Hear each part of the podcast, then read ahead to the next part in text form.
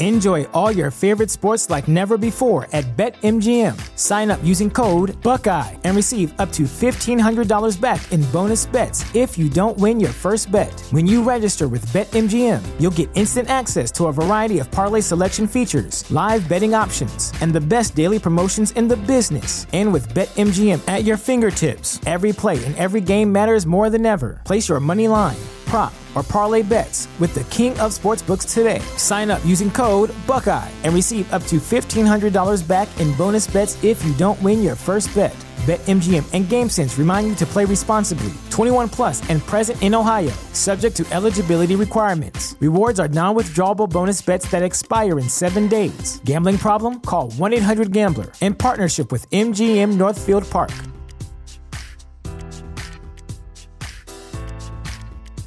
What's the easiest choice you can make? Window instead of middle seat? Picking a vendor who sends a great gift basket? Outsourcing business tasks you hate? What about selling with Shopify? Whether you're selling a little or a lot, Shopify helps you do your thing, however you cha-ching. Shopify is the global commerce platform that helps you sell at every stage of your business. From the launch your online shop stage to the first real life store stage, all the way to the did we just hit a million orders stage. Shopify's there to help you grow. Whether you're selling scented soap or offering outdoor outfits, Shopify helps you sell. Wherever and whatever you're selling, Shopify's got you covered. Sign up for a $1 per month trial period at shopify.com slash try. Go to shopify.com slash try now to grow your business, no matter what stage you're in. Shopify.com slash try.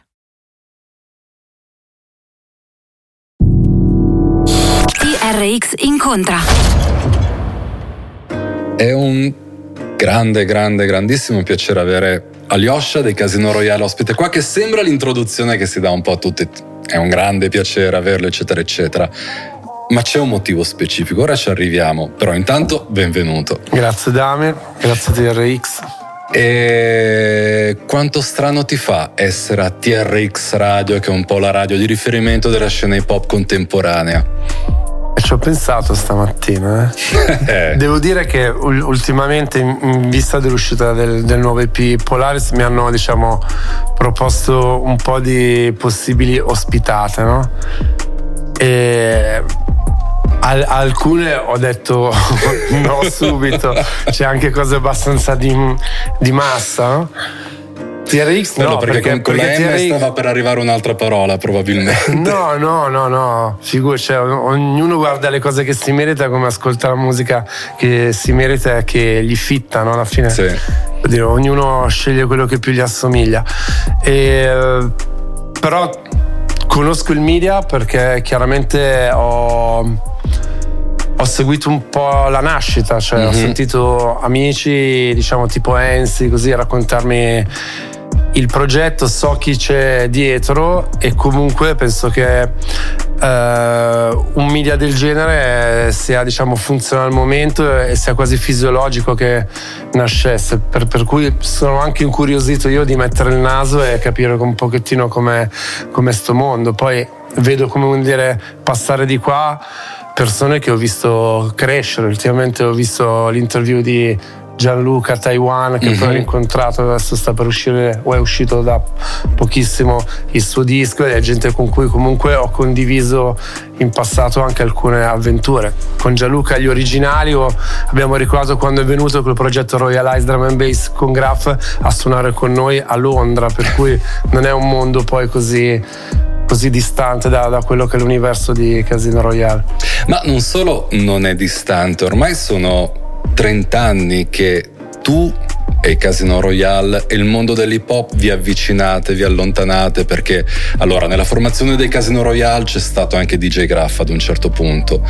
Quello che uno dei pezzi storici delle fondamenta dell'hip hop italiano, Stop al Panico, aveva Alessio Manna al basso che era eh, bassista storico dei Casino Royale. Tu stesso eri un MC per certi versi, anche se ora capiremo. Scarso, ma non so. scarso diverso, diverso più, più sì, che scarso. Con, con una mia strada, ok. Esatto. E quindi insomma c'è questo continuo avvicinarsi, respingersi. Versione, versione con video dei sangue misto di cose difficili. Un remix assolutamente strepitoso Pazzesco. quello. Ma noi siamo sempre stati vicini a questo mondo, ma è ma perché nel nostro DNA ci sono generi musicali chiaramente legati alla black music che poi in evoluzione sono stati, come dire, eh, molto vicini all'hip hop. Non siamo mai stati un gruppo di b-boys, però l'hip hop in generale è sempre stata un eternal light, una luce eterna a cui guardare. È comunque una delle nostre stelle polari per, per mille motivi, mm-hmm. perché c'è dello storytelling perché i metodi di produzione di suono a un certo punto ci hanno ribaltato. Comunque abbiamo cominciato a produrre con gli Akai.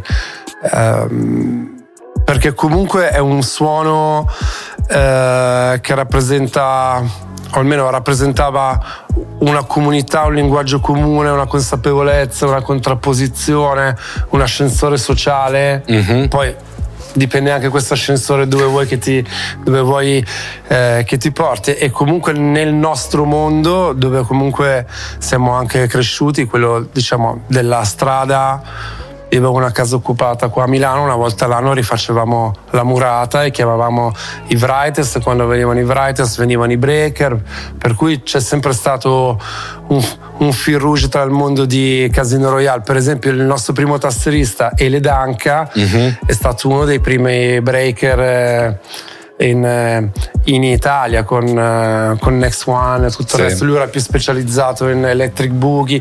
Però, sai, secondo me è tutto un po' una nascita post anni 80, quasi new wave, dove tutto contaminava tutto, ci si incontrava e non c'erano, diciamo, pregiudizi. Mm-hmm. Poi, comunque, era una matrice black legata a un certo tipo di suono, di cultura, un filo conduttore che era anche quello del mondo dei sound system, del reggae per cui è stato normale per noi crescere, come dire, essere anche forse un po' punto di riferimento in un certo momento per tanti rapper, perché noi eravamo il gruppo di quelli che suonavano e suonare se era una cosa particolare, e, diciamo abbiamo flirtato tantissimo anche diciamo in maniera laica perché poi abbiamo sempre fatto dell'altro no? mm-hmm. cos'è invece che vi respingeva comunque evitava una sovrapposizione perfetta tra il mondo e l'immaginario Casino Royale e il mondo e l'immaginario dell'hip hop italiano. Ma ci piacciono troppe cose, ci, cioè, ci piacciono troppe cose, al, diciamo, eh, tanto, quanto, tanto quanto l'hip hop il reggae, la musica elettronica, ci siamo innamorati del drum and bass. Com- com- che però comunque... erano vietati nell'hip hop di quegli anni, non potevi ascoltare, o comunque era visto un male ascoltare musica elettronica e la drum and bass era questa cosa della club culture che era fighetteria sotto certi punti di vista, non era il vero hip hop, anzi ti allontanava da esso. Guarda, per quello che è la mia esperienza, se mi faccio un viaggio dal sud Italia al mondo Sud Sound System o eh, penso ad uno dei posti eh, come dire seminali di, que- di, questa scena a Bologna mm-hmm.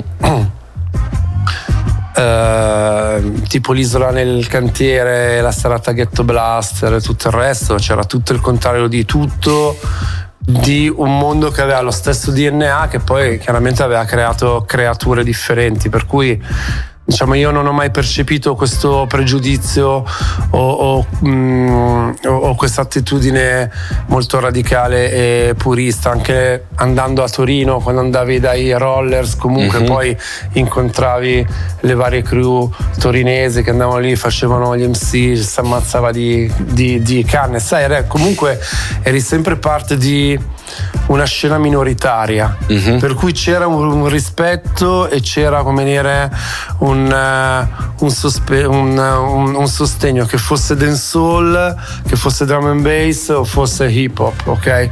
O rap, perché comunque avevi un mixer avevi due piatti, dovevi saper mixare, dovevi saper fare l'MC. Mm-hmm. Certo che c'erano quelli che uh, svarionavano in freestyle e poi c'erano quelli come me che facevano un po' cabin crew, allacciatevi le cinture di sicurezza, avevamo un ruolo più di, diciamo, di steward di, di, delle, delle, linee eh, aeree però era una cultura simile perché alla fine erano tutte, tutti suoni che arrivavano in un certo qual modo da una sound system culture. Mm-hmm. fosse più funk, meno funk più reggae, più giamaicano più di derivazione newyorkese o londinese però era bene o male la stessa famiglia. È anche vero che in una famiglia di solito ci sono anche tantissimi scazzi per cui non, è, non sto dicendo che erano rose e, e fiori, però siamo cresciuti come, come, come, una minoranza, come dicevamo prima quando siamo arrivati qua parlando con eh, i ragazzi, i registi, eravamo molto distanti dal rompere il muro del pop e del mainstream, cosa che adesso invece è, come dire, è accaduta, è un bene però secondo me ha spostato molto il focus eh, verso la ricerca del, su- del successo, uh-huh. mentre invece prima era una cosa un po' più identitaria, anche di ricerca di suono, di affermazione di un io collettivo, di un modello. Cioè. Tra l'altro voi siete stati protagonisti e vittime forse di uno dei primi esperimenti di tentare di buttare nella maggioranza quella che era una minoranza, perché all'epoca di sempre più vicino ancora di più CRX era proprio la fase in cui Casino Royale dovevano diventare quello che poi magari sono diventati Subsonica fondamentalmente. Ma diciamo che noi un pochettino ce la siamo andata a cercare, nel senso che siamo stati in Italia uno dei primi gruppi che ha firmato con una major, gruppi indipendenti, underground, di un certo circuito. Ai tempi eravamo noi, i Litfiba e i CSI, no? gli ex CCCP. Noi Polygram e forse gli altri due Virgin. Mm-hmm.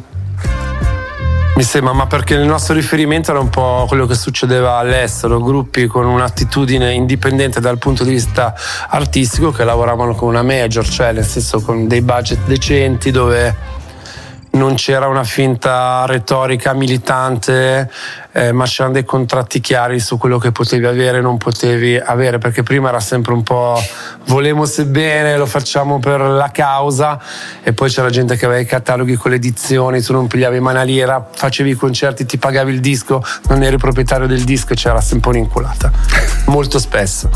E per cui noi eh, diciamo, abbiamo fatto eh, questo salto, poi diciamo, altri gruppi hanno seguito un pochettino uh-huh. eh, questa strada, le major hanno cominciato a vedere che c'era una scena indipendente che faceva comunque dei numeri, soprattutto dal vivo, perché chiaramente non c'era l'appoggio delle radio che era fondamentale ai tempi senza, sì. eh, senza la rete. Per cui noi abbiamo cominciato questa avventura cercando sempre di mantenere come dire una identità artistica ben definita e indipendente. Il primo lavoro è stato Dynamite uh-huh. c'era Graph per cui un disco pazzo un pezzo dancehall che soprattutto era rivoluzionario rap, rispetto a quello che erano i casino prima. Black Rock il primo disco in, il primo disco in italiano. Poi l'esperienza con sempre più vicini produzione inglese per cui un suono nato in contemporanea a una scena che era quella che vogliamo definire trip hop, Massive Attack, Portis del mondo di Tricky, certe cose di Bjork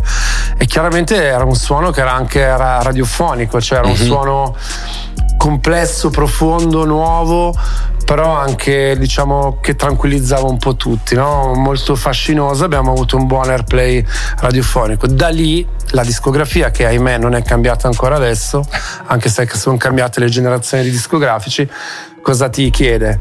E di semplificare per allargare.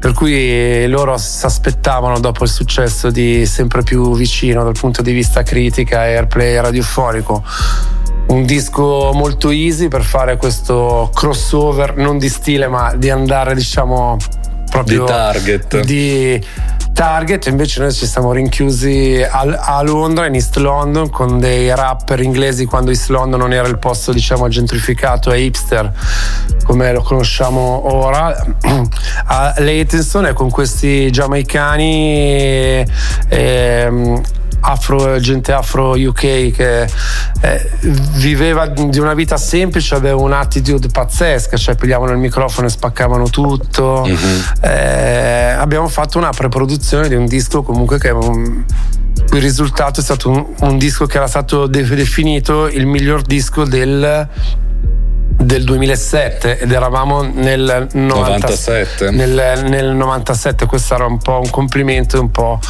eh, una critica per, però non, non volevamo tornare indietro noi perlomeno io ok? Poi dopo è successo un disastro e il claim che avevamo pensato per lanciare quel disco era non vergognarti più della musica italiana, perché comunque noi eravamo cresciuti in un contesto per cui la musica italiana ci metteva sempre un certo imbarazzo, cioè Sanremo era inguardabile, la roba che ascoltavamo per radio era inguardabile, tutti questi cori con le melodie tutte 200 voci, proprio di una banalità così, cioè non parliamo della musica italiana degli anni 70, eh e poi ha detto che sembrava troppo arrogante, allora abbiamo detto il suono dei tuoi simili, come dire, cioè, in maniera un po' criptica, però era più che altro eh, lo stesso concetto. L'apice è stato questo tour stati, mm, in cui siamo stati scelti dagli U2 come gruppo di supporto, però siamo andati a questo grande happening rock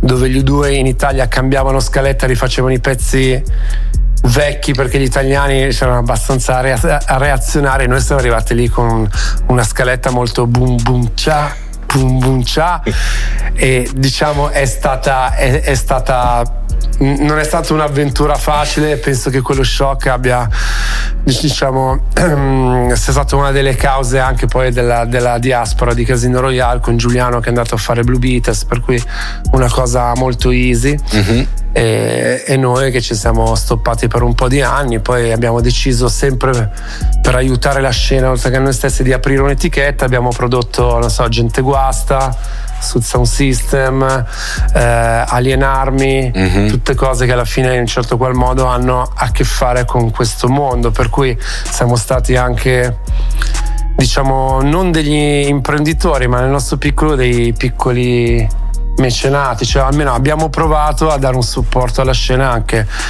diciamo dall'altro lato. Secondo te c'è oggi questa attenzione alla scena, osservando tu dall'esterno quello che è il mondo musicale dei ventenni, trentenni? Ma uh, a una scena, se intendiamo la scena come genere, come suono, come fenomeno, indubbiamente sì. Mm-hmm.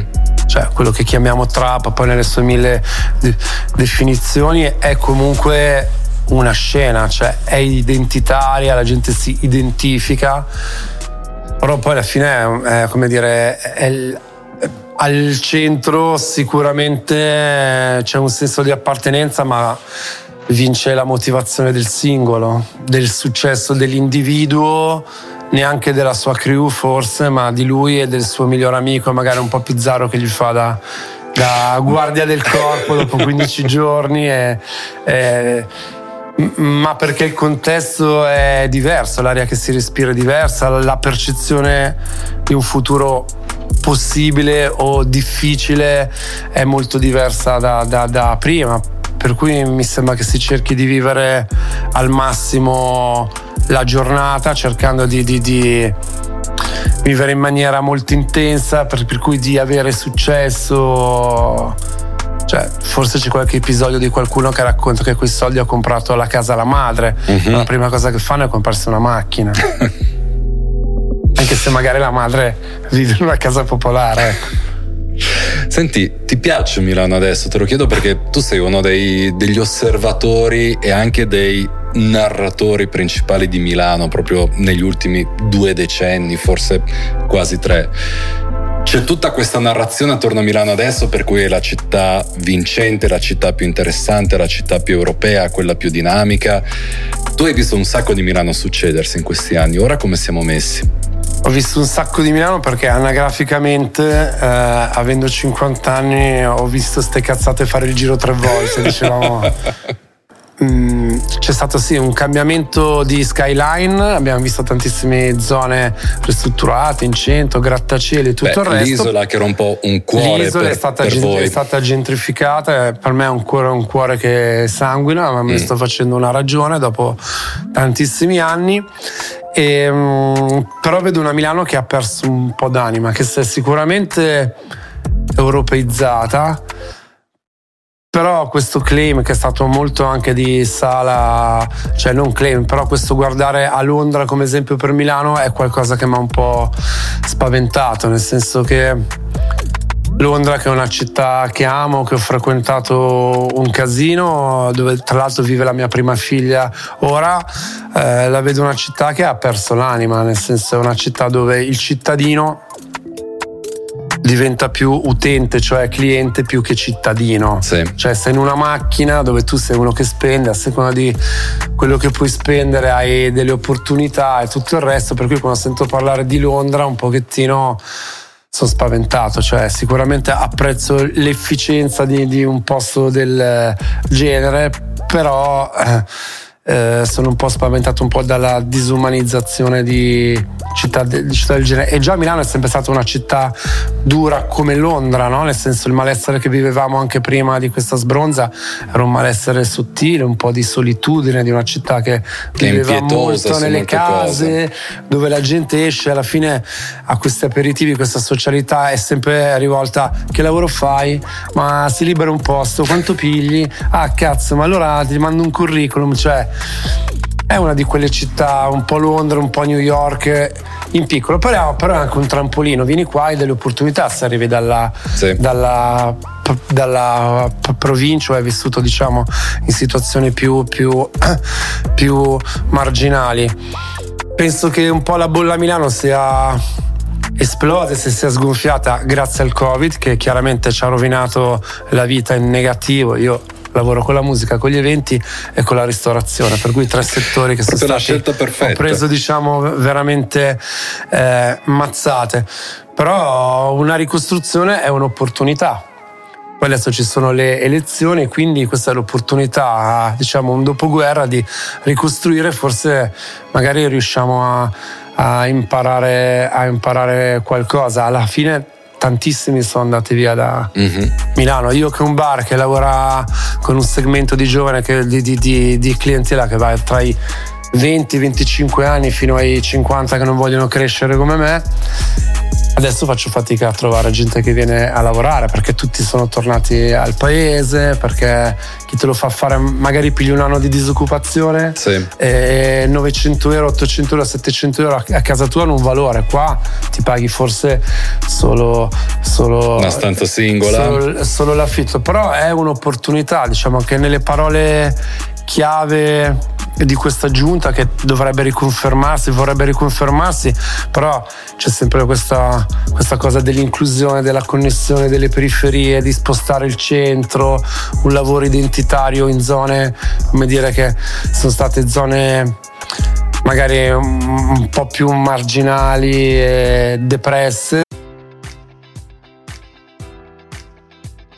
Enjoy all your favorite sports like never before at BetMGM. Sign up using code Buckeye and receive up to $1,500 back in bonus bets if you don't win your first bet. When you register with BetMGM, you'll get instant access to a variety of parlay selection features, live betting options, and the best daily promotions in the business. And with BetMGM at your fingertips, every play and every game matters more than ever. Place your money line prop, or parlay bets with the king of sportsbooks today. Sign up using code Buckeye and receive up to $1,500 back in bonus bets if you don't win your first bet. BetMGM and GameSense remind you to play responsibly. 21 plus and present in Ohio, subject to eligibility requirements. Rewards are non-withdrawable bonus bets that expire in seven days. Gambling problem? Call 1-800-GAMBLER. In partnership with MGM Northfield Park.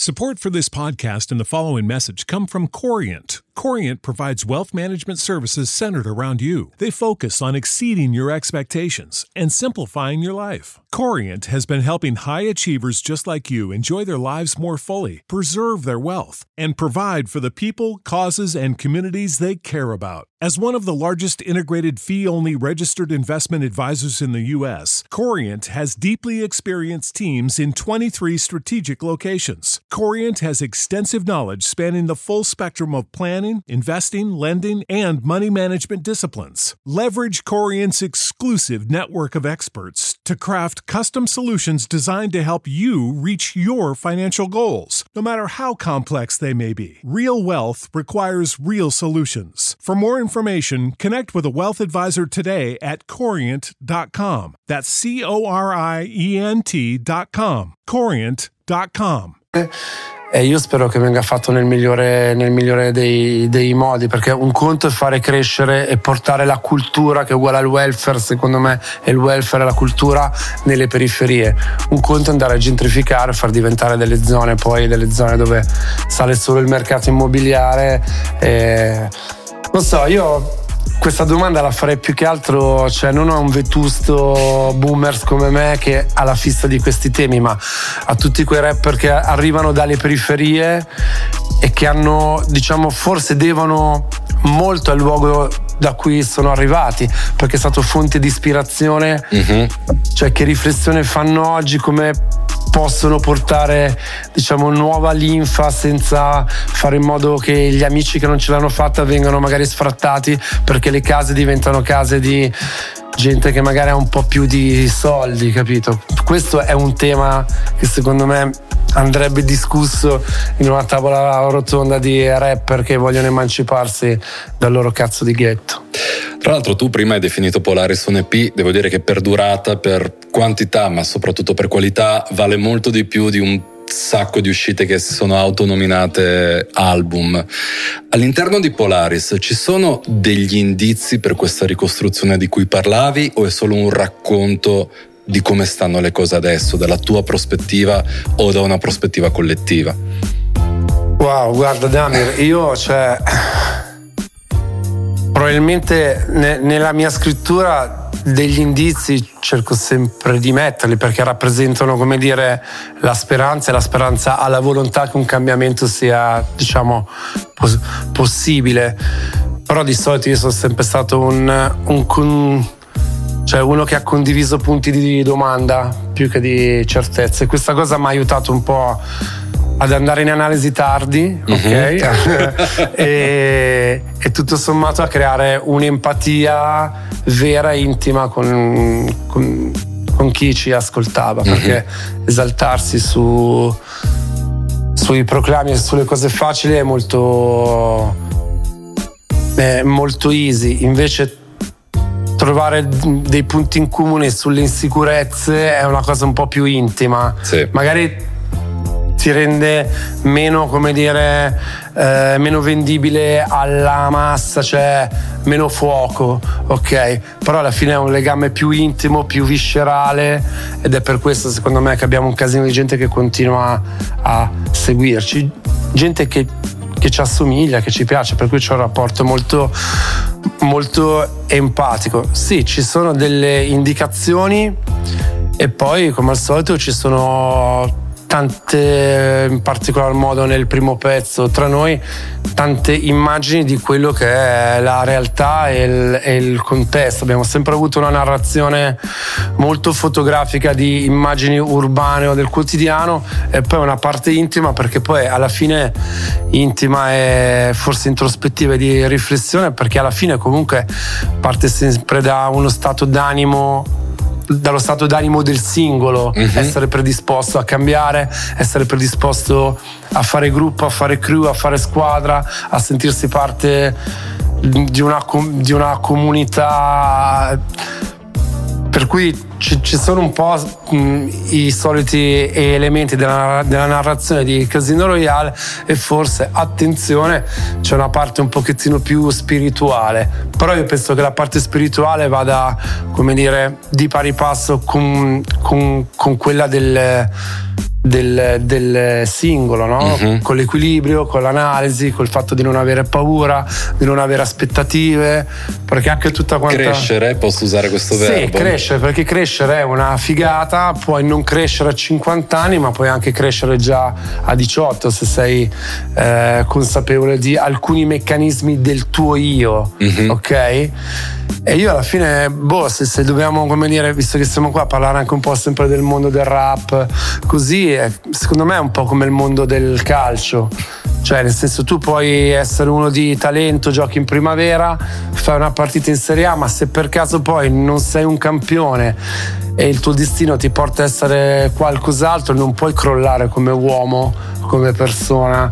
Cioè, devi prepararti a non arrivare, che è mhm. una delle frasi che ho messo nel, nel, diciamo, in un disco passato di Casino Royale. Questo esempio del calcio me l'aveva portato Leo Junior, grande calciatore del Toro del Pescare del Brasile, che era responsabile del settore giovanile del San Paolo. E quando in un'intervista in Brasile che gli fece per un documentario, ha detto: Ma tu cosa insegni ai giovani? Detto, Io li preparo a non arrivare perché non tutti possono essere dei campioni e non tutti possono essere delle star del rap. E quindi, se per caso domani capisci che non puoi diventare una star del rap o sei stato una cometa, indubbiamente dovresti vedere la tazza di TRX mezza, mezza piena, ma se non sei pronto poi cosa fai? Pensi di essere un fallito e magari hai 21 anni? Per cui sai, il lavoro su se stessi è sempre importante, soprattutto quando ti muovi in un mondo come quello dell'entertainment, mm-hmm. che è facile che ti faccia inebriare e ti faccia sentire un king, no? Però adesso le cose mi sembra che cambino maniera così veloce che oggi sei un King 2 e magari è già quello che l'anno dopo sostituisce la fama, la fame di click del... Ma a maggior ragione se sei in alto, perché in alto il ricambio è fortissimo, mentre invece se sei un po' più in basso sei in una, come dire, in una zona un po' più magmatica che può durare di più nel tempo. Sì, diciamo che di solito più, più in alto sali più ti fai male quando cadi, ecco. Forse Cioè, il mio rimedio a, que- a questa cosa è sempre stato quello di fare tantissime altre cose. Forse è anche il motivo per cui non sono mai diventato un bravo rapper. Perché ho sempre fatto il cuoco, quello, quella. Invece di stare fatto, lì ad allenarti. Invece di stare lì a allenarmi. no, scherzo, però come dire, è, cioè, secondo me è, è sano avere altri interessi, anche perché anche questo è un tema di cui discutevamo prima, quando poi hai successo ti cambia la vita, hai delle esperienze differenti, la fonte di ispirazione non è più quella di prima, il fatto che sei stato originale, sei stato in galera, eh, racconti tutto quello struggle, poi quando cominci a avere, come dire, il maggiordomo, la casa, i soldi e tutto il resto, ti distacchi dalla realtà, poi ricapire come scrivere è un cioè, veramente tosta. Un'altra cosa che hai fatto invece di allenarti a fare il rapper super tecnico è stato lavorare sempre tantissimo sui suoni e sull'idea di suono. Polaris mi ha molto impressionato perché è iper contemporaneo. Non è un disco classico Casino Royale, o meglio, sono i Casino Royale che non hanno smesso di essere in evoluzione. Vabbè, questa è sempre stata, diciamo, una nostra prerogativa a volte il cambiamento è, si allinea con gli astri, mm-hmm. leggi eh, sempre più vicino solo ska, ok? Sì. Eh, a volte non, cioè è totalmente di, disallineato tipo CRX, però poi fai comunque un lavoro che è la storia diciamo, forse il disco dirti, di cui si parla di più ancora dirti, oggi. come dire, è un disco che, che potrebbe uscire adesso e non, mm-hmm. e non, e non, sembrare, e non sembrare vecchio. A questo giro, guarda, eh, c'è stata l'ennesima diaspora.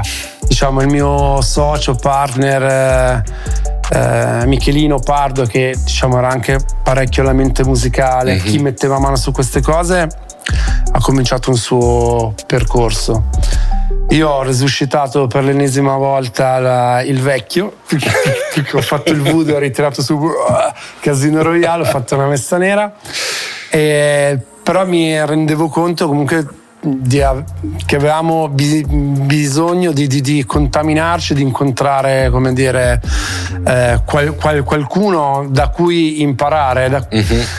anche perché chiaramente hai sempre un po' la paranoia, guardi agli altri, cioè sei un po' intossicato, avvelenato anche da tutto il percorso che hai fatto, da tutte le volte che hai fatto un calcio di rigore e hai tirato fuori, non hai fatto una partita all'altezza. Che da tifoso del e Toro. Tutto il resto, tu... non ne parliamo proprio oggi. ok? E, um, per cui ho pensato voglio lavorare con qualcuno di super young, mm-hmm. ok? E avevo avuto questa esperienza con um, Francesco Leali ok? Ex Clockworks, per cui non so neanche se arriva a 25-26 anni forse, ok? Eh, però per cui background musica elettronica, clubbing, pesante anche. Era legato al giro dei Tail of Us, insomma sì. ancora adesso Life nel clubbing, tutta, infatti. Eh, esatto, devo, devo, dire che una volta avevo sentito una sua session, una loro session al tunnel e a parte il fatto che fossero diciamo un suono abbastanza oscuro e cassa dritta, però tante arie, tanti reverberi così mi ricordavano delle cose dub, no? Mm-hmm. E loro ho detto ma non è, non è così distante da un lato nostro, quello forse un po' più elettronico. Abbiamo cominciato a lavorarci e gli ho detto guarda, a noi groove, bassline, piano, ok? E poi ci piacerebbe usare degli archi anche, mm-hmm. cioè che questa cosa fosse un po' cinematica, sì. ok? E lì devo dire, lui ci ha impressionato perché mm, non, non, dico pur, purtroppo, ma è un dato di fatto, quello che non c'è tantissimo in questo lavoro è il funk, uh-huh. che è un po' una cosa che adesso un po' mi manca, ok? eh, però possiamo rimetterci a lavorare e ritirare fuori del Grand Funk Royale come abbiamo sempre fatto. Però è stato super interessante perché lui era molto interessato a lavorare con un gruppo che facesse canzoni. Sì. Io volevo, volevo, lavorare con qualcuno che invece non facesse canzoni, per cui alla, alla fine eh, questo lavoro che dura poco più di mezz'ora all'incirca, mezz'ora è un lavoro molto eclettico, trasversale, con dei grandi groove uh-huh. inaspettati perché suonano storti, strani, se vai a, a chiudere un tot di tracce rimangono dei rhythm che sembrano quasi ragga. Sì Assurdo, però con dei suoni organici, cioè abbiamo usato delle library di batterie che potevano sembrare anche, eh, anche vere. Un, un, ottimo lavoro di synth e un botto di, un botto di archi. Orchestrazioni bellissime. Orchestrazioni e poi ci siamo levati questa soddisfazione perché è un disco che è nato diciamo dalla collaborazione con, eh, con Fra ma anche poi eh, dall'incontro ad esempio con Giorgio Mirto che è un, un direttore d'orchestra e compositore uno che insegna chitarra al conservatorio mi ha invitato a suonare a questo happening che fanno in Val di Susa ok? Quello Not Have, questo festival ad alta felicità, e ci ha detto dai riarrangio con l'orchestra dei pezzi vostri. E ha riarrangiato tre pezzi. Io avevo la testa da tutt'altra parte. Siamo andati a fare eh, questo, questo happening, questo concerto sai, un po' per rispetto del nome, ci hanno messo in una posizione di scaletta a luna di notte, che era mega figa. Tra ehm, dopo i 99 posse, mm-hmm. ok? Che hanno che hanno finito con O Bella Ciao in quattro quarti, per cui un mondo impazzito così. Noi invece siamo arrivati con questi pezzi tutti orchestrali, eteri, senza beat. Poi, cioè, oltre a non essere un bravo rapper, anche come cantante, non è che sono, che, non è che sono Giuliano Palma, eh. Cazzo, eravamo io e Patrick e cantare sull'orchestra è un casino totale, perché mm, cioè, è difficile avere un, un, un riferimento. Uh-huh. Poi il volume della voce dà fastidio al violino, un casino. Per cui abbiamo fatto questi tre pezzi con la gente che ci guardava così, diceva: Ma questi chi cazzo sono? Sono pazzi. Io sono sceso da quel palco, tra l'altro ho annunciato Ensi che è arrivato mega funk con l'orchestra, ha tirato giù tutto, così per cui proprio secondo me siamo sembrati della gente che era capitata lì per Dall'intervallo. Caso. Sì, sono uscito depresso totale, ho detto cazzo basta, io non salgo più su un palco, ma chi cazzo te lo fa fare? E invece da quella batosta Invece da quella batosta c'è stata una grande lezione dove ho capito che cioè, tu ami la musica in un certo qual modo ami la musica per avere un po' l'amore degli altri, no? Mm-hmm. e un po' a quest'amore devi dedicare. Oltre a fare il cuoco, a fare il chef, devi, devi, devi, devi, stare un po' sul pezzo.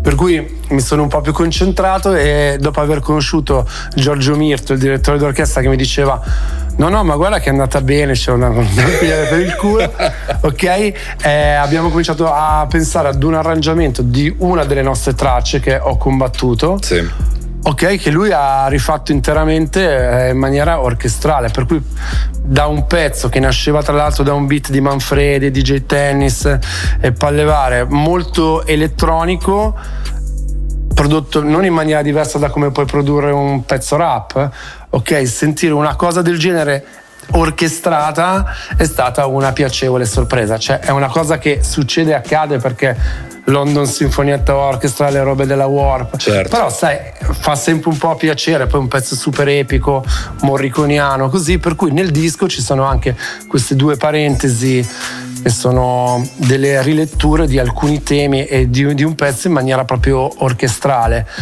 E quello poi dà spazio alla musica, alla parte cinematica e lì hai un un po' la forma canzone e un po' come dire eh, delle tracce che sono molto emotive però per dire nel mondo del rap è una cosa che hanno fatto anche non so nell'ultimo o penultimo disco i Roots no? Sì. Che hanno, che hanno, quella è una cosa un po' più cameristica perché mi sembra non sinfonica cioè non un'orchestra grande ma un'orchestra ridotta poi alla fine anche nelle, nella, nella, modalità di produrre il rap, sample di orchestra, cose epiche sono sempre state prese quando si usava molto ehm, cam- campionare, no? Per cui anche lì alla fine è sempre un'attitudine è un disco abbastanza introspettivo, secondo me è di mezz'ora ma è molto ricco. Molto intenso. Sì, è, è molto intenso, vediamo quello che, su, che, succede. Poi abbiamo anche, come dire, cominciato a fare questa cosa dei podcast perché tante volte vale la pena spiegare meglio che cazzo stai facendo, perché in, non è che nelle parole di una canzone riesci a spiegare quello che vorresti raccontare parlando di una città, del perché hai scelto un suono, delle motivazioni. E il podcast penso che siano diciamo delle interviste dedicate oltre che a degli altri oltre ad essere un, un, oggetto carino da confezionare, no? molto radiofonico. Ma anche perché dicevano che l'approfondimento era morto, che lo span di attenzione della gente si era ridotto tantissimo, però improvvisamente il podcast è il formato che sta andando di più, ora come ora. Ma sicuramente la soglia d'attenzione cioè, è diventata molto, molto più piccola, cioè lo, lo scroll, mm-hmm. il pezzo che deve essere perfetto entro i primi 30 secondi, se no la gente skippa, il, la disattenzione, il, il dare un occhio alle cose ma entrarci dentro però visto che non parliamo la massa, ma cerchiamo, come dire, come al solito, un pubblico che abbia voglia di cagarci di metterci un po' di attenzione, che abbia 50 anni o che ne abbia 20, perché poi esiste gente di 20 anni che ha voglia di entrare dentro le, dentro le cose, continuiamo sulla nostra strada come bene o male abbiamo sempre, sempre fatto con uno strumento in più, anche perché questo disco esce come dire, in maniera totalmente indipendente, distribuito da, da Believe per il, mm-hmm.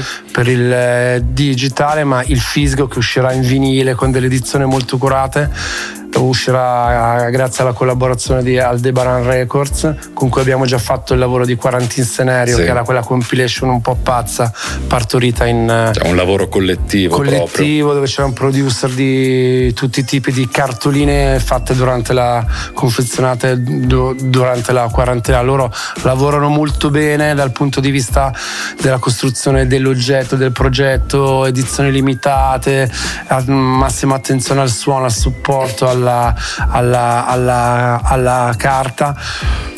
Per cui esisterà un, una tiratura fisica una tiratura, cioè chiaramente la distribuzione digitale questa cosa dei podcast è un'autopromozione che ci, che ci facciamo perché non abbiamo label in generale. Siamo tornati dall'inizio, essere indipendenti. Esatto, quali sono le aspettative attorno a Polaris? Se ce ne sono, puoi anche dirmi, boh, non lo so, intanto l'abbiamo fatto. Allora, sicuramente, boh, non lo so, intanto l'abbiamo fatto. Poi i feedback che stanno arrivando sono buoni perché c'è una fanbase nostra molto trasversale che va da mh, gente della mia età e forse anche un po' più grande ha figli di gente della mia età. Quella è una roba strana, c'è una sorta di legacy, mm-hmm. perché forse è un'attitudine che viene un po' trasmessa, no? come io tifo Torino per mio padre, c'è gente che ascolta Casino Royale perché il padre e la madre ascoltava, ascoltava Casino Royale. È più facile ascoltare Casino Royale. Sì, cioè, ti fai meno male, esatto.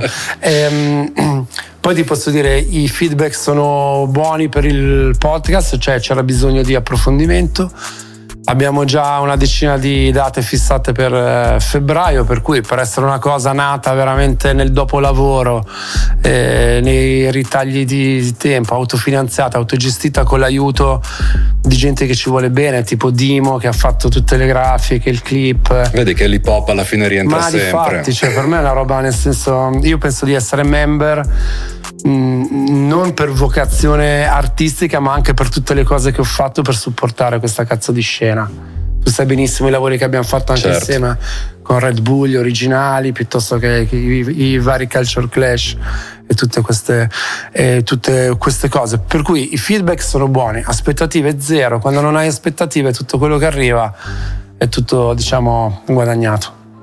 Oh, ti sei guadagnato benissimo anche questo spazio su TRX. Grazie, ma, ma quando mi tirate su, cioè, su questo tavolo a, a, parlare di quello che c'è dietro la musica, io mi accendo, non mi dovete, cioè, mi dovete spegnere, non sai come sono fatto.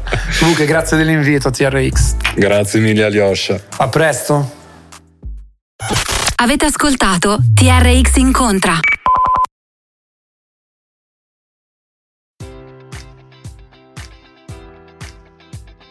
Enjoy all your favorite sports like never before at BetMGM. Sign up using code Buckeye and receive up to $1,500 back in bonus bets if you don't win your first bet. When you register with BetMGM, you'll get instant access to a variety of parlay selection features, live betting options, and the best daily promotions in the business. And with BetMGM at your fingertips, every play and every game matters more than ever. Place your money line prop, or parlay bets with the king of sportsbooks today. Sign up using code Buckeye and receive up to $1,500 back in bonus bets if you don't win your first bet. BetMGM and GameSense remind you to play responsibly. 21 plus and present in Ohio, subject to eligibility requirements. Rewards are non-withdrawable bonus bets that expire in seven days. Gambling problem? Call 1-800-GAMBLER. In partnership with MGM Northfield Park.